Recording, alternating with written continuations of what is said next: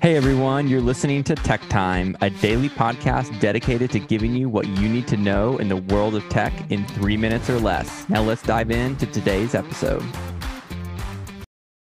Good morning, everyone. Happy Friday. Joe Toste here, host of Tech Time. I'm super excited. We're rolling through chapter six of Swipe to Unlock, the primer on business technology, the primer on technology and business strategy. Chapter six is big data. So far, this is actually my favorite one, uh, maybe because it's a little more practical and uh, and applicable to to actual business. Uh, I think when you kind of just talk about that we've gone through software development and app economics and operating systems uh, throughout the book, when you just run through the definitions and the uh, I guess the kind of almost technical makeup it's just not as exciting to me. But what's really exciting to me is application. I love application. I'm an application kind of guy. And uh, so we're going to jump into it today. And then I'm going to give a preview of a podcast that's going to come out for season two of Tech Tables as I'm promoting that and uh, which was a lot of fun with Bill Schmarzo, who's the ex chief innovation officer at Hitachi Vantara. Uh, but let's start with chapter six. So this the reason this one was actually really exciting is uh, there's a couple applications, but I'm going to talk about this one in particular. And the subtitle was "How did Target know that a teenager was pregnant before her own father did?" So uh, as I'm thinking about it, and, and I'm kind of chuckling, is because I shop at Target all the time, and I'm starting to think about, um, you know, what what do they have on me, and uh, and so they kind of go through, and the story is a little bit funny. So apparently there was a father in, in Minnesota in 2012 who uh, was shipped a bunch of coupons to his house for his teen daughter who was pregnant.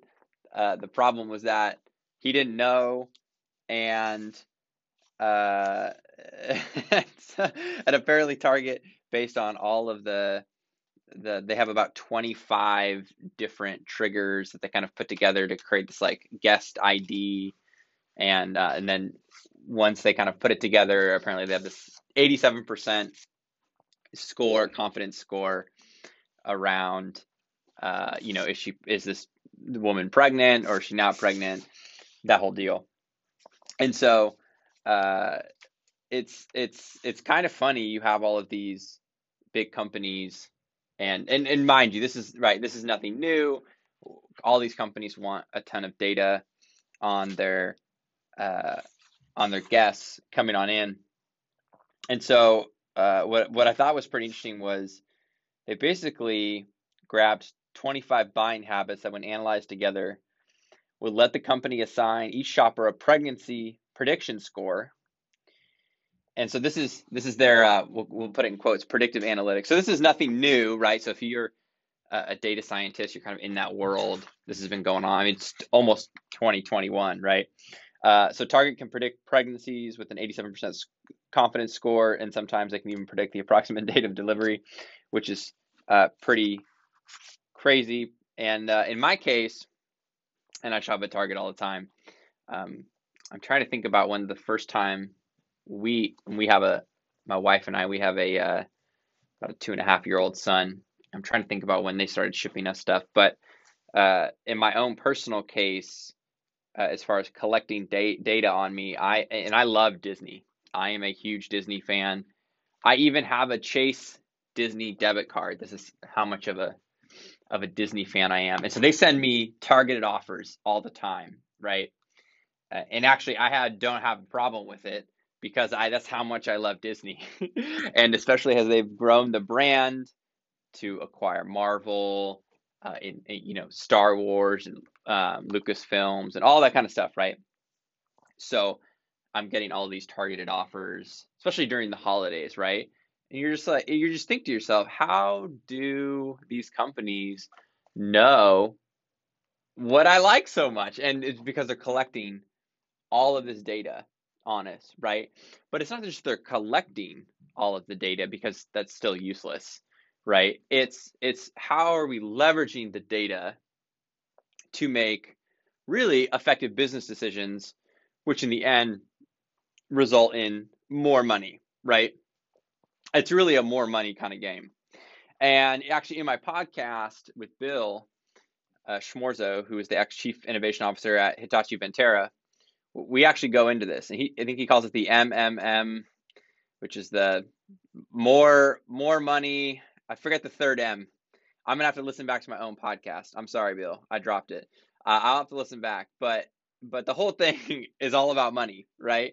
So uh, when you think about big data, uh, it's typically tied to some business problem, right? And so the big business problem is underneath the umbrella of how can we make more money, and in this case, how can you leverage? So if you go into a, a grocery store or some type of you know retailer, and and this is a quick, just an easy, quick example. You can do it across many different verticals and things like that. But if you go into a grocery store it's you think kind of thinking to yourself, you know, these companies are capturing as much information about me as possible to serve up a personalized experience, which granted some people don't like, uh, some people do like. I I I kind of like that, right? I you know, another example is like I love HelloFresh, my wife loves HelloFresh.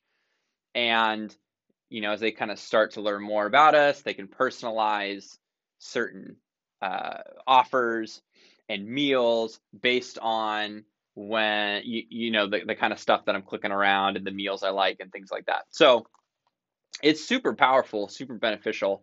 Uh, but in the world that is drowning in data, right? It's like the world's drowning in knowledge. The world's drowning in data, uh, and it's what you can capitalize on.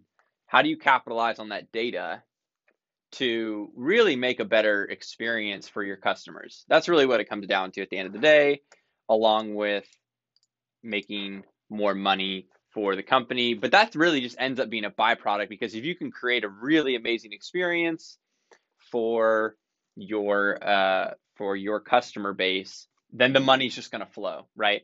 So that's where all this kind of goes in. And in my interview with Bill, super fun. We talk about the StoryBrand framework in the contact in the context of data science. Uh, if you're not familiar with StoryBrand, uh, I'm going to actually jump into it during the podcast episode. But it's a really great framework, uh, and it's uh, created by this guy Donald Miller. Huge fan. And then, uh, and so I actually don't want to spoil it because I love StoryBrand so much. I'm, I, but but just Google that if you kind of want to preview uh, before I, if you can't wait until I release this episode in season two of Tech Tables.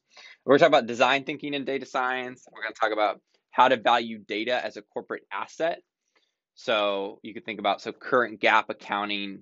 This is generally accepted accounting principles.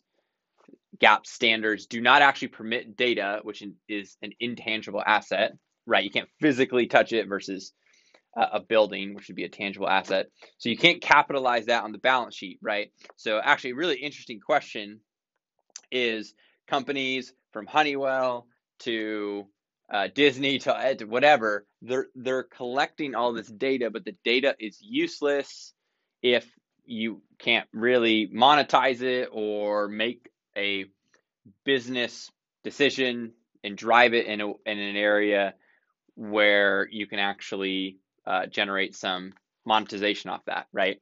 Um, then it's just really a liability because you're just spending money and time collecting it uh, you have to be able to take actionable insights off of the data that you collect.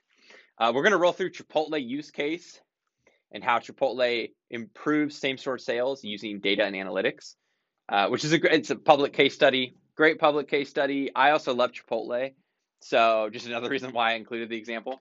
Uh, we're going to talk about the more money, the MMMMM of digital transformation, which I forget. There's four M's, and I think I only know two of the four. I got to listen back to my own podcast. And then everything Bill learned about management, he learned from coaching Little League, really fun. So we're going to roll through that. Uh, this episode will be released when I release season two. And uh, definitely look out for for this episode. Have a fantastic Friday. I hope that was just a little bit into big data in Swipe to Unlock. And next week on Monday, we're going to jump into another topic that I actually really like is hacking and security.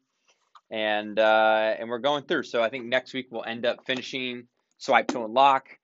Thank you, everyone, and have a fantastic weekend. Happy Halloween. You've been listening to Tech Time. To make sure you never miss an episode, subscribe to the show in your favorite podcast player. If you have an iPhone, I'd love for you to open up the Apple Podcast app and leave a quick rating. Just tap the number of stars you think the show deserves.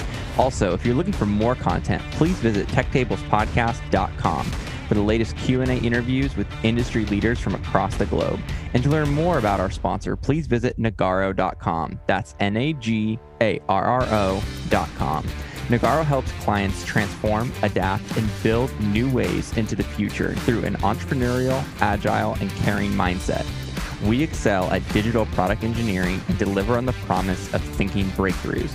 And of course, you can find me, Joe Toste, your podcast host, on LinkedIn, Twitter, and Instagram. Thanks for listening.